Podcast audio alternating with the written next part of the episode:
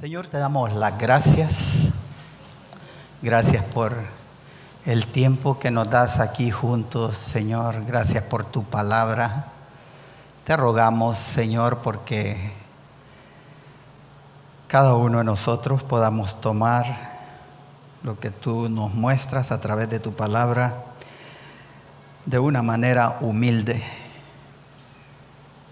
que sea con un deseo de obedecerte y de vivir conforme a lo que es la instrucción de tu palabra. Señor, no queremos seguir viviendo más en nuestra propia sabiduría, en nuestros propios consejos de nuestro corazón, sino vivir conforme a tu consejo. Te pedimos porque tú guíes este tiempo, que sea tu palabra, Señor, la que nos impacte en esta mañana. Te lo pedimos en el nombre de nuestro Señor Jesucristo. Amén.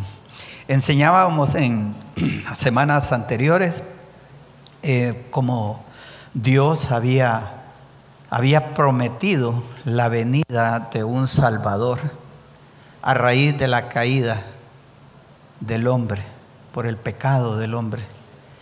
Y decíamos como Dios inmediatamente en el mismo instante en que el hombre cayó en pecado, eh, se constituyó enemigo de Dios.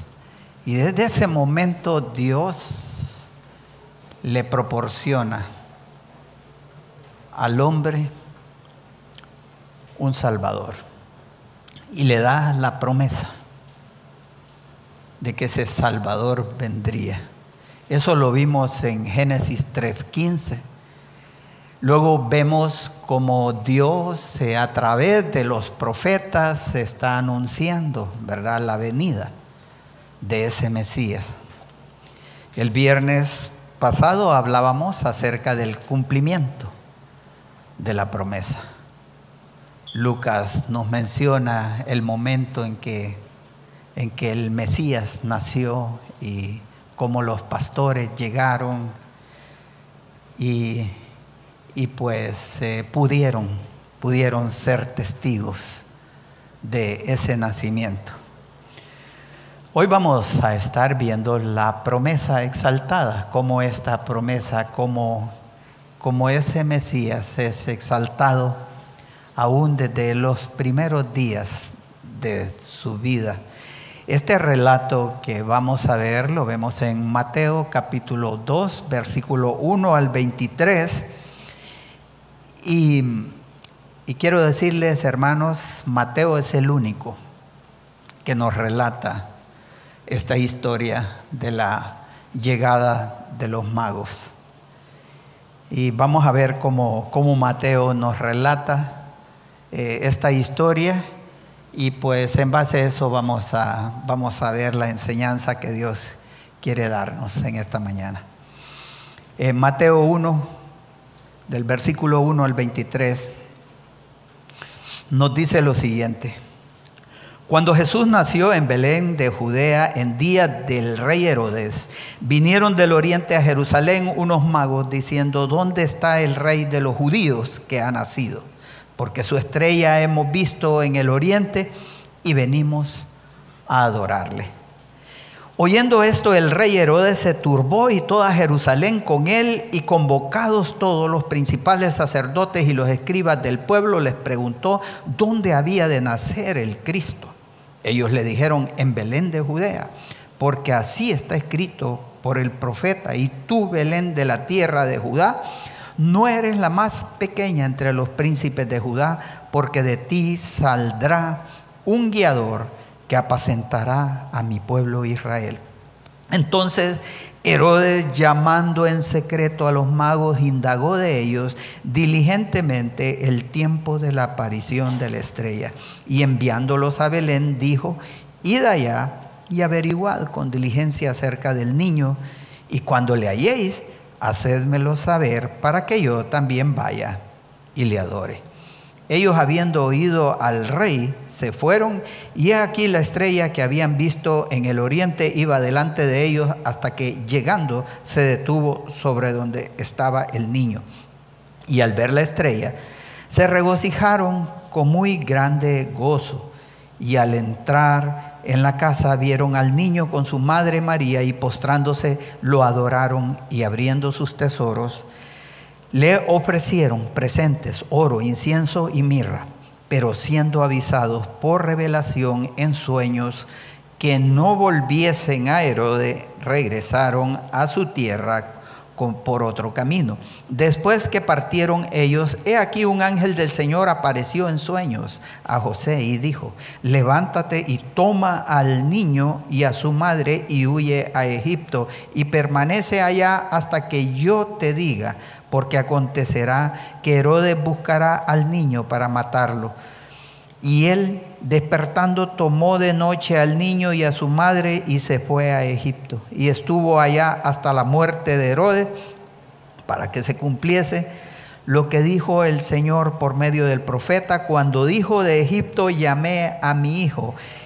Herodes entonces, cuando se vio burlado por los magos, se enojó mucho y mandó matar a todos los niños menores de dos años que habían en Belén y en todos sus alrededores, conforme al tiempo que habían inquirido, que había inquirido de los magos. Entonces se cumplió lo que fue dicho por el profeta Jeremías cuando dijo, Voz fue oída en Ramá, grande lamentación, lloro y gemido, Raquel que llora a sus hijos y no quiso ser consolada porque perecieron.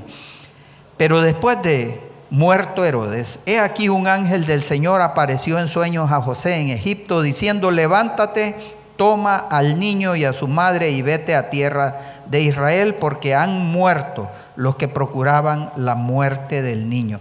Entonces él se levantó y tomó al niño y a su madre y vino a tierra de Israel, pero oyendo que Arquelao reinaba en Judea, en lugar de Herodes su padre, tuvo temor de ir allá, pero avisado por revelación en sueños, se fue a la región de Galilea y vino y habitó en la ciudad que se llama Nazaret, para que se cumpliese lo que fue dicho por los profetas que habría de ser llamado Nazareno. Aquí en este relato de Mateo vemos tres grupos de personas que recibieron la, noticia. Uno de ellos, los magos. En el versículo 1 nos dice cuando Jesús nació en Belén de Judea en días del rey Herodes, vinieron del oriente a Jerusalén unos magos. Estos hombres tuvieron que hacer un largo recorrido de unos 1600 kilómetros que venían desde Babilonia hasta, hasta Belén. Ahora, ¿quiénes eran? ¿Quiénes eran estos magos? La palabra mago tiene un significado eh, para nosotros en nuestra mente. Pensamos, bueno, se trata de gente que se dedica al ocultismo, a la magia, ¿verdad? Pero en verdad esta palabra parece provenir de una raíz que significa grandeza.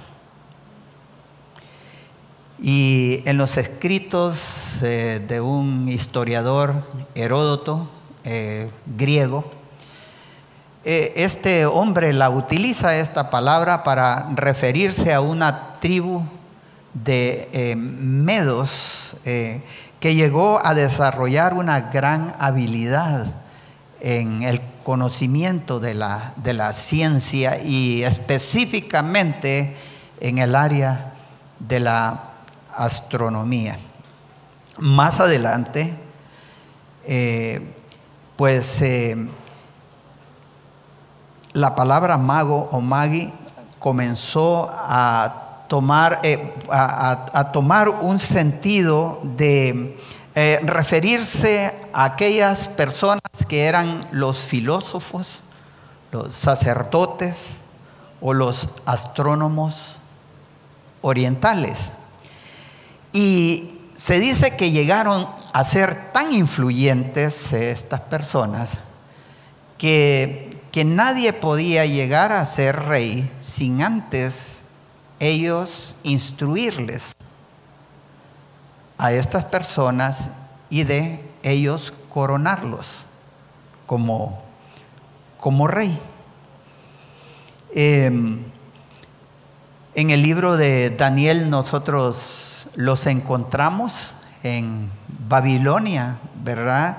Eh, junto a los sabios, los astrólogos y los adivinos eh, del, reino. Y debido a, que algunos de ellos pues eh, se, se, envolvieron en lo que eran las ciencias ocultas y en la, y en la adivinación, pues, pues entonces este término fue adoptando eh, la idea, ¿verdad?, de que se trataban de, pues, gente que se dedicaba a la magia y al, ocultismo, como hoy en día nosotros les conocemos, ¿verdad? Como gente que se dedica al, ocultismo.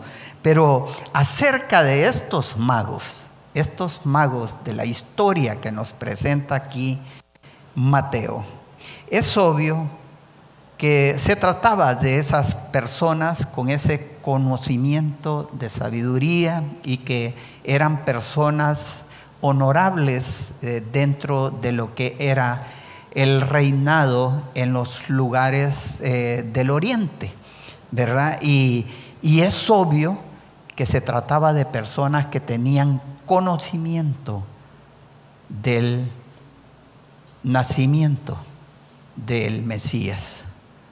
¿Por qué? Porque si recordamos, el pueblo judío pasó 70 años eh, en cautiverio en Babilonia.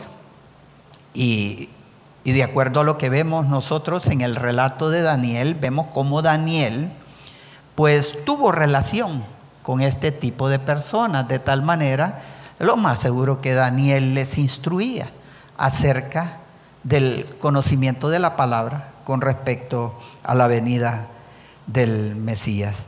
Leían sueños y si había algo bien importante, alguna, eh, eh, alguna información que investigar en algún lugar, pues ellos eran enviados a hacer esa investigación.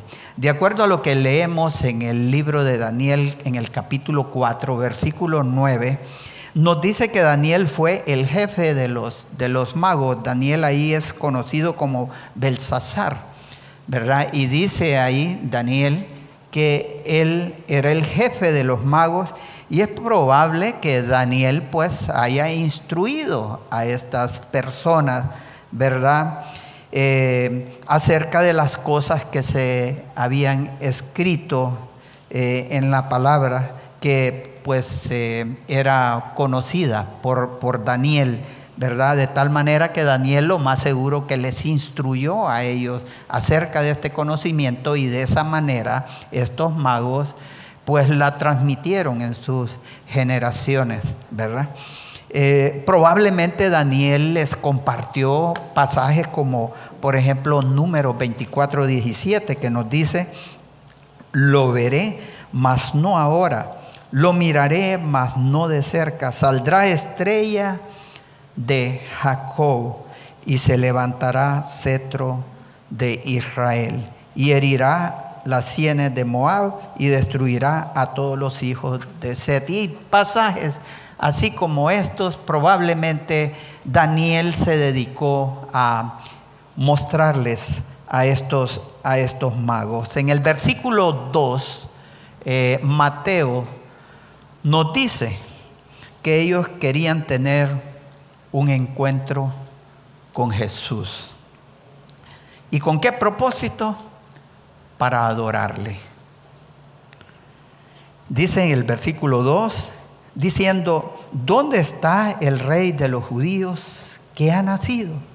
porque su estrella hemos visto en el, en el oriente y venimos a adorarle. Estos hombres se tomaron todo el tiempo y todo el esfuerzo de hacer ese gran recorrido de más de mil kilómetros, ¿verdad? Con las condiciones en que nosotros sabemos en que en ese tiempo podían existir, para venir y adorar a un niño.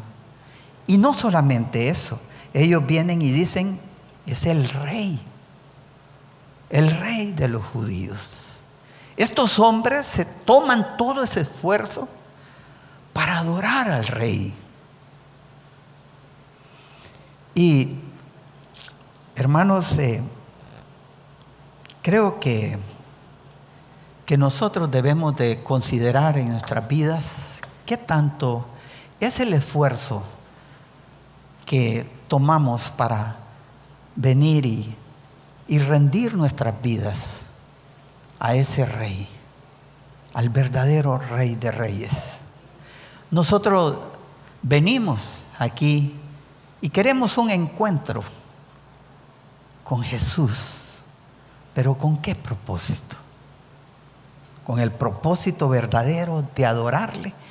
Y cuando hablamos de que queremos reconocerlo como nuestro rey, estamos hablando de que si Él va a ser nuestro rey, Él va a ser el que va a gobernar nuestras vidas.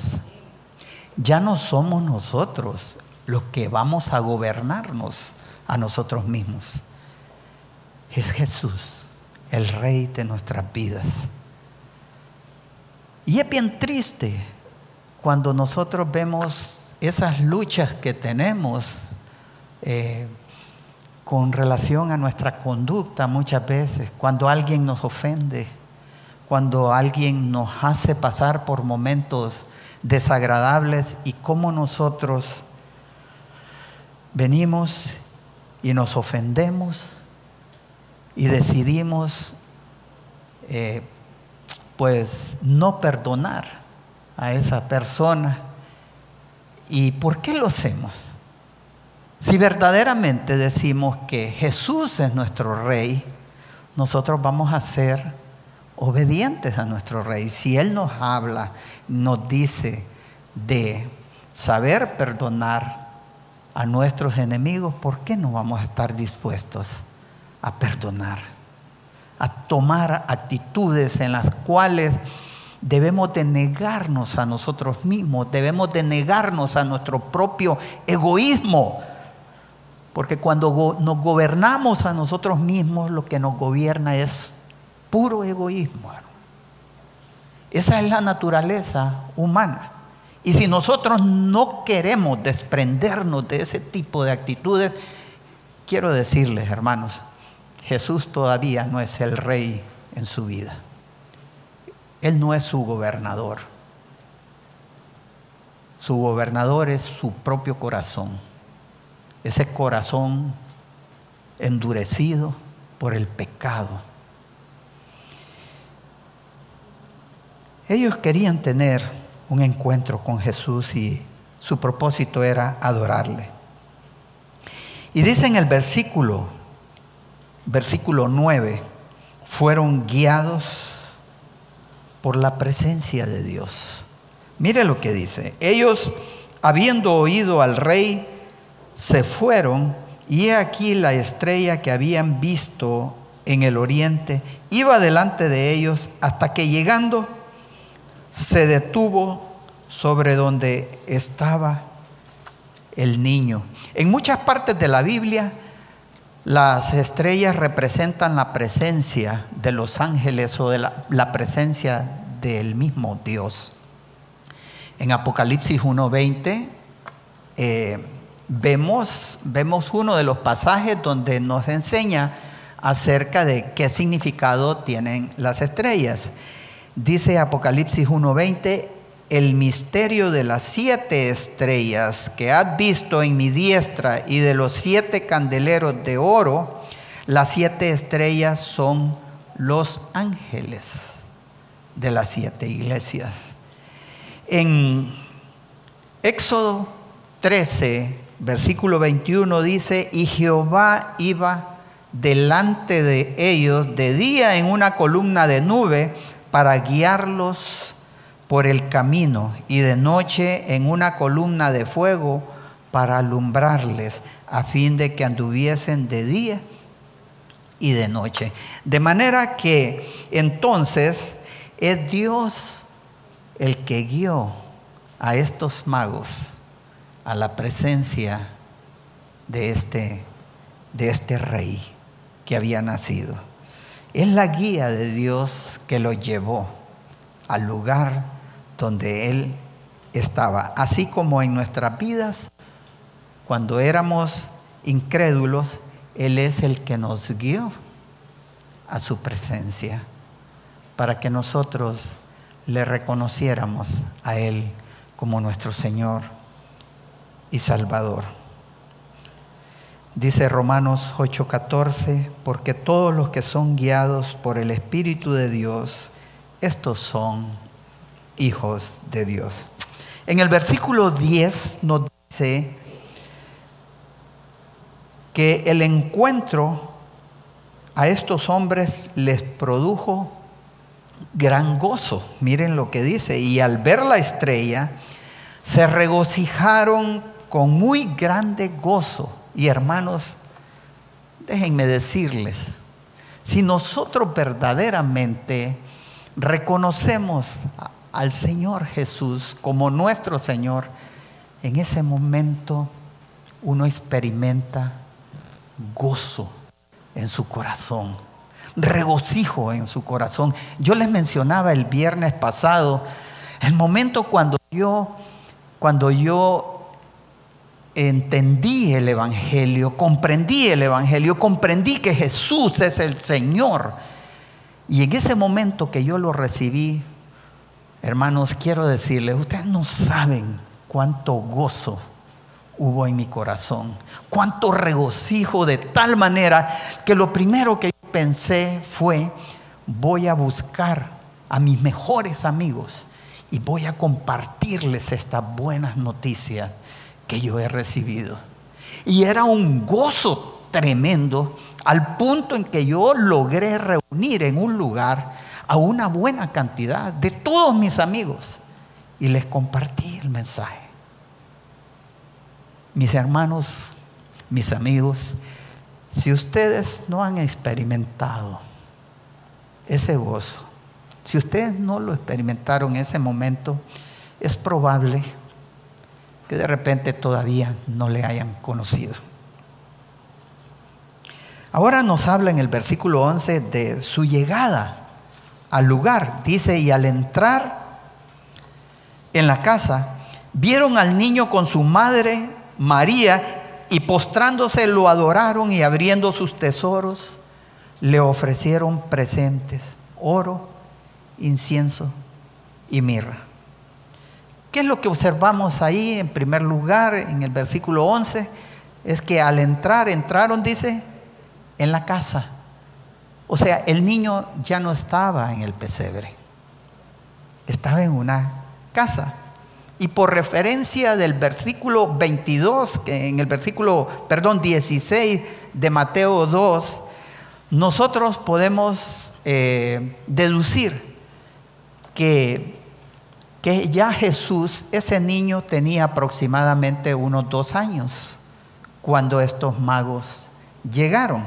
Miren lo que dice en el versículo 16. Herodes entonces, cuando se vio burlado por los magos, se enojó mucho y mandó matar a todos los niños menores de dos años que había en Belén y en todos sus alrededores, conforme al tiempo que había inquirido de los magos. Este hombre, recuerdan, vino e inquirió con los magos cuándo fue que apareció esa estrella.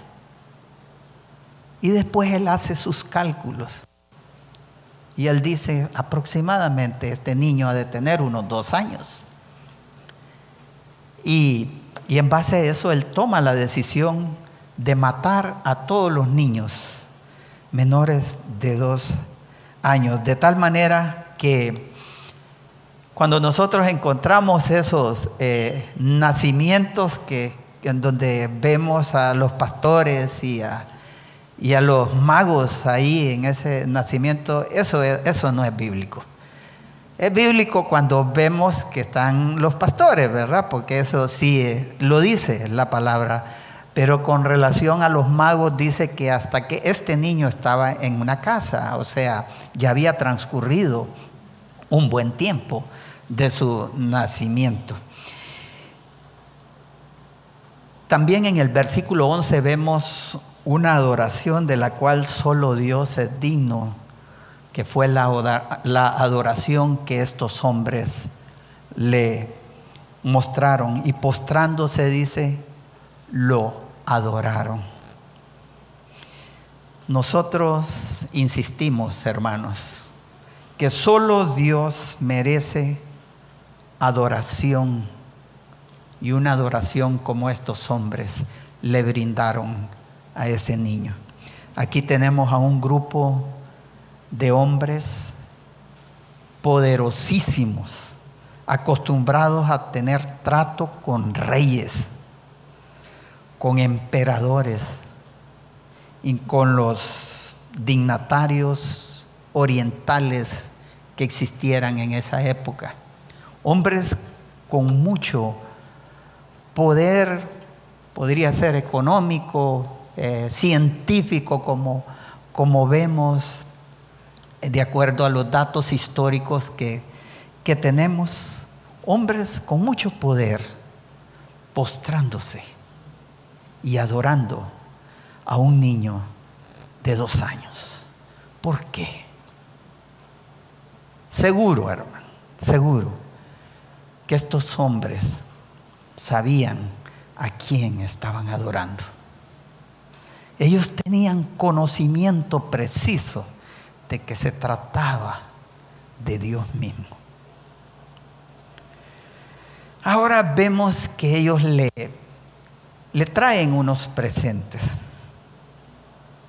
Y pues veamos la figura de sus presentes. Versículo 11 dice que abriendo sus tesoros le ofrecieron presentes, oro, incienso y mirra. Son tres regalos y en base a esos tres regalos la tradición viene y, empieza pues a a enseñarnos de que se trataba de tres, de tres magos. Pero no, hermanos, la palabra no habla de tres magos. Ahí no dice tres magos. Es, por lo que nosotros leemos, se trata de, de una comitiva. Probablemente era una comitiva grande de magos que llegaron, llegaron ahí. Eh, es más, la tradición hasta, hasta nombre les pone. Y yo creo que muchos de ustedes ya se lo saben de memoria. Yo tuve que anotarlos acá para acordarme. Eh, y, yo creo que, hubo un tiempo que yo me los sabía también de memoria. Melchor, Gaspar y Baltasar. Pero no encontramos en las escrituras ni en, ni en la información extrabíblica que pudiéramos tener nombres de estos, de estos magos. Mucho menos de que se hable de, de solo tres magos. Era una comitiva. Ellos vienen y le presentan eh, uno de los regalos, es el oro. Y déjenme decirle que el oro es el regalo que se le llevaba a un rey. Ellos lo que están mostrando ahí es, venimos y traemos presentes a un rey, al rey de reyes. Dice que también le trajeron incienso. Y nosotros sabemos que en el Antiguo Testamento el incienso se utilizaba para la adoración a Dios. En Éxodo 30 del 34 al 36 podemos ver uno de los pasajes que nos habla acerca de, de de lo que los sacerdotes tenían que hacer en la adoración a Dios, ¿verdad? Quemaban incienso y esto consistía en una combinación de, varias especies. ahí en ese pasaje habla del olíbano puro, gálbano, gotas de estacte y una serie, ¿verdad? De, de, especies que, que, con eso pues ellos hacían un ungüento que lo quemaban y pues, eh, pues daban un aroma agradable porque tal vez lo mezclaban hasta con flores o cortezas de árboles a modo de que pudiera ser eh, dar un aroma agradable. Eso era pues eh, el incienso, era para la adoración a Dios. Entonces lo que vemos es que estos hombres, si trajeron ese presente para Jesús estaban considerando que Jesús no solamente era el rey, era Dios mismo, al cual debían de ofrecerle incienso. Pero por otro lado también dice que le ofrecieron mirra. Y la mirra nosotros sabemos que era utilizada para embalsamar a los muertos. Y en Juan 19:39 vemos eh, el momento cuando a Jesús lo están embalsamando para, para la sepultura. Eh, dice ahí el pasaje que llegó Nicodemo, el que antes había visitado a Jesús de noche y vino trayendo un compuesto de mirra y aloes, como 100 libras. ¿Qué nos muestra esto? El la mirra viene a ser figura de que estos hombres, estos hombres sabían que estaban ofreciéndole regalos a un rey que era Dios mismo encarnado en este niño que venía a dar su vida por todos y cada uno de nosotros. Esa es la promesa cumplida y que debe de ser exaltada como el verdadero rey y Dios. Y esto es lo que estos hombres estaban haciendo. Ahora aquí hay un punto bien importante, hermano. ¿Quién fue el único que recibió regalos ahí en esa primera Navidad? Jesús. ¿Y quién es el único que hoy en día no recibe regalos en la celebración de la Navidad. Jesús. Por eso es que nosotros queremos eh, y tratamos de cambiar eso, ese enfoque. Los regalos, si damos regalos, está bien, ¿verdad? Entre nosotros, pero no olvidemos que también deberíamos de dar regalos a Jesús. Y por eso es que tenemos ahí una cajita, aparte de la cajita de las ofrendas, donde damos las ofrendas normales, pero aparte de eso debemos de considerar que en esta temporada pudiéramos dar también adicionalmente un regalo a Jesús. Y recordemos que es a quien nosotros celebramos. Luego el pasaje nos presenta a Herodes, que fue también quien recibió la noticia. Nos habla de los magos, nos habla de Herodes. Oyendo esto, el rey Herodes dice, se turbó y toda Jerusalén con él. Pero para entender esta turbación causada por la visita de los magos en Herodes, debemos de entender que Herodes, Herodes no era judío. Él era idumeo de la región de Edom y por lo tanto él no debía ocupar el reino, el reino o el trono en Israel, porque él no era judío. Él por tanto era un usurpador del trono. Cuando los romanos capturaron a Judea en el año 63 antes de Cristo, el padre de Herodes, llamado Antípater, que en ese tiempo él era el gobernador de esa región eh, de, eh, de, ¿cómo se llama?, de Edom, pues él aprovechó la situación para pedir, pedir que él fuera nombrado procurador de Judea. Y lo logró, le dieron eh, el reconocimiento como procurador de Judea y ahora con esta autoridad él viene en el año de en el año 47 antes de Cristo y nombró a su hijo Herodes como tetrarca de Galilea.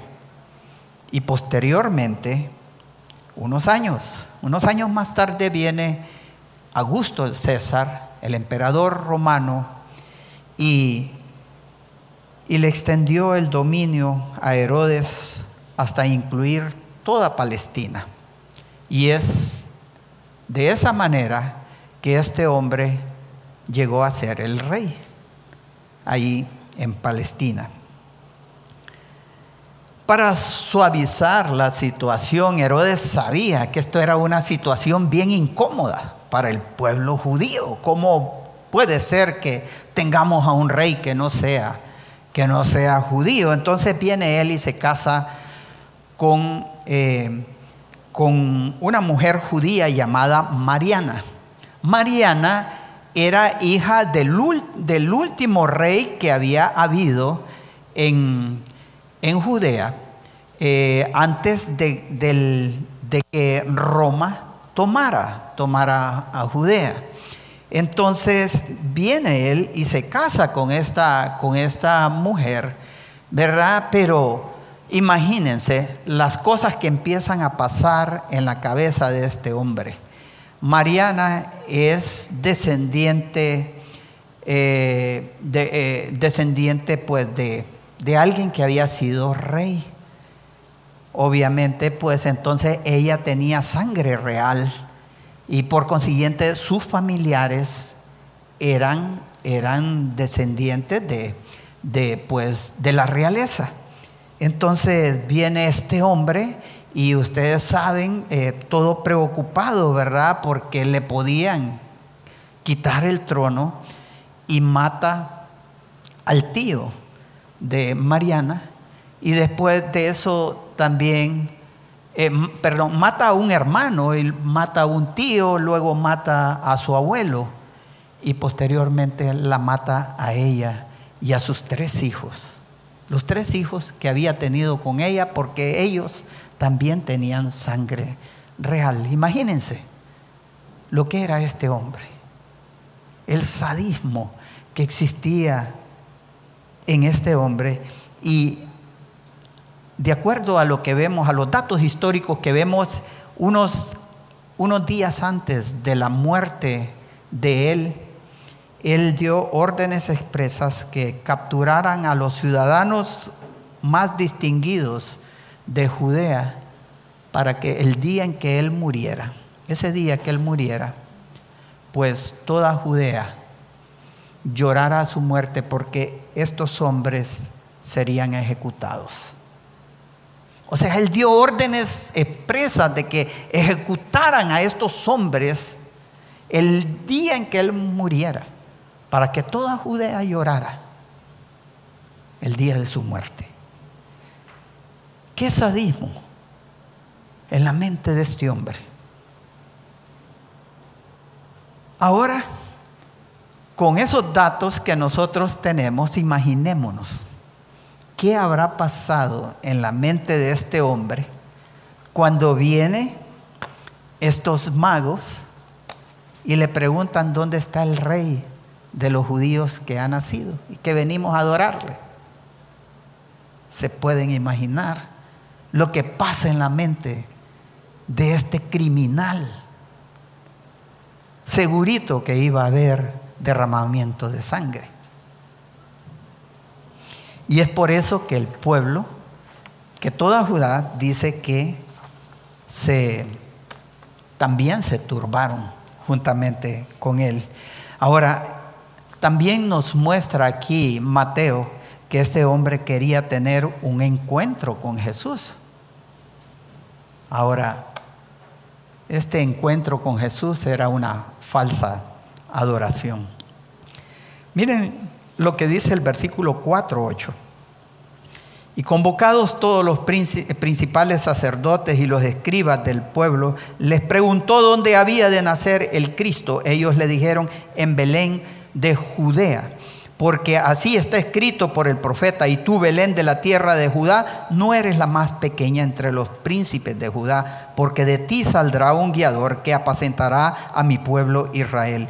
Entonces Herodes, llamando en secreto, a los magos, indagó de ellos diligentemente el tiempo de la aparición de la estrella.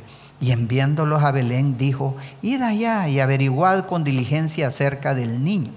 Y cuando le halléis, hacedmelo saber para que yo también vaya y le adore. Pero si seguimos leyendo, vemos cuál era el propósito de este hombre. Era una falsa adoración. Él quería tener un encuentro con Jesús, pero era una falsa adoración. Yo les pregunto, ¿ustedes quieren tener un encuentro con Jesús? Piensen, ¿es una adoración como la de los magos o una adoración como la de Herodes? En Juan 6:26 respondió Jesús y les dijo, de cierto, de cierto digo, que me buscáis no porque habéis visto las señales, sino porque comisteis el pan y os saciasteis. ¿Cuál es la razón por la que usted busca al Señor? Luego tenemos al grupo eh, de los escribas y sacerdotes que representan al pueblo. Dice, dice el pasaje en el versículo 3 que se turbaron juntamente con Herodes. ¿Por qué? ¿Por qué se turbaron? Bueno, sabemos. Ellos conocían quién era ese hombre. Cuando escuchan lo que estos magos le dicen, segurito que ellos dijeron, aquí va a haber derramamiento de sangre. ¿Qué fue lo que ocurrió? Lo que ocurrió. Ahora, lo que me llama la atención es que estos hombres mostraron indiferencia ante, ante la noticia. Miren lo que dice el versículo 4, 6. Y convocados todos los principales sacerdotes y los escribas del pueblo, les preguntó, les preguntó dónde había de nacer el Cristo. Ellos le dijeron, en Belén de Judea, porque así está escrito por el profeta. Y le mencionan, y tú, Belén de la tierra de Judá, no eres la más pequeña entre los príncipes de Judá, porque de ti saldrá el guiador que apacentará a mi pueblo Israel. Díganme, sabían ellos, tenían conocimiento del nacimiento de ese Mesías y dónde iba a ser, lo tenían. Pero si ustedes leen toda la historia ahí, no hicieron nada.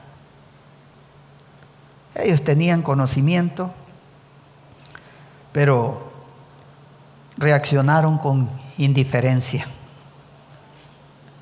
y reaccionar con indiferencia al nacimiento de Jesús no es una posición neutral, es odio pasivo. Miren lo que dice en Lucas 11, 23, el Señor Jesús, el que no es conmigo, contra mí es. Nosotros no podemos ser pasivos. Ante una noticia como esa, ante el conocimiento del Rey de reyes y Señor de señores, que ha venido a este mundo con el propósito de dar su vida por nosotros, no podemos ser indiferentes. Estos hombres sabían lo que decía el Antiguo Testamento, pero no era importante para ellos. Y por otro lado, para finalizar, mostraron un descuido.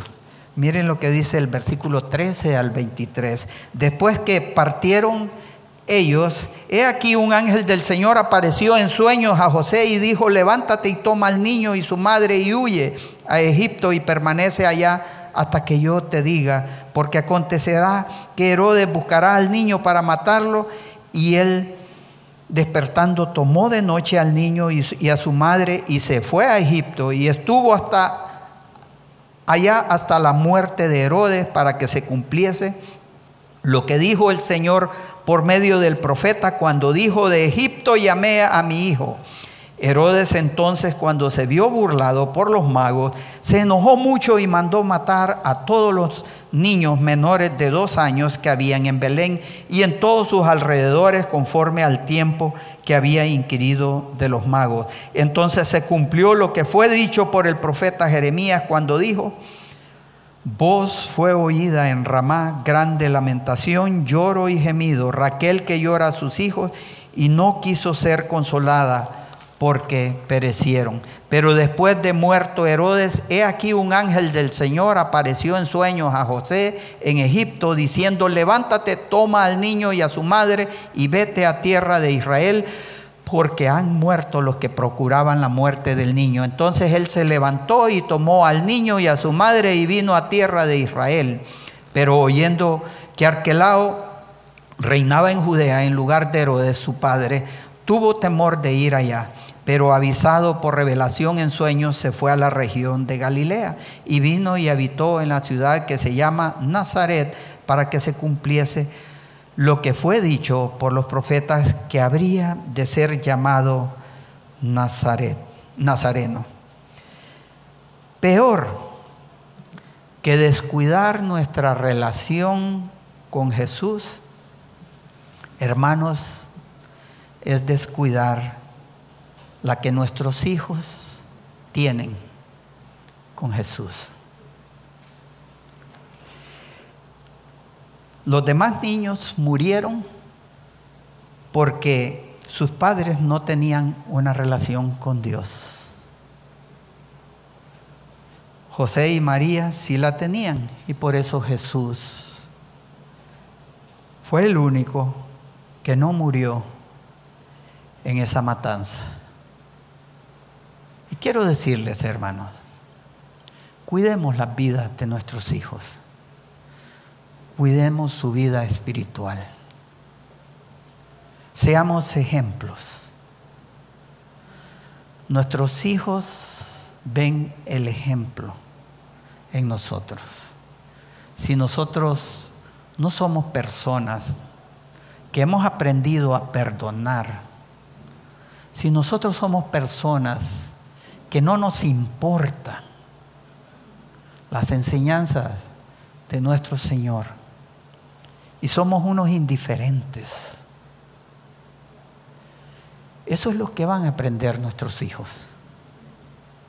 Y créanme, con eso nosotros estamos permitiendo que el enemigo destruya sus vidas. Es importante nuestra relación con nuestro Señor. Estos tres grupos nos muestran tres diferentes posiciones que nosotros pudiéramos tener con respecto al anuncio de nuestro Señor.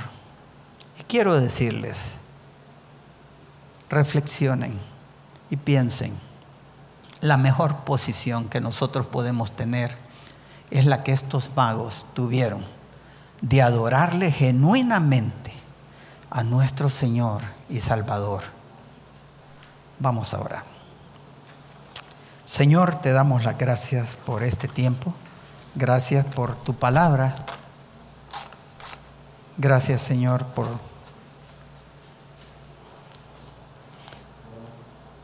porque tu palabra es perfecta, nos instruye, nos guía, nos da dirección en nuestras vidas. Te ruego, Dios, que no seamos indiferentes a lo que tú nos muestras en tu palabra. Que te adoremos a ti genuinamente. En el nombre de nuestro Señor Jesucristo. Amén.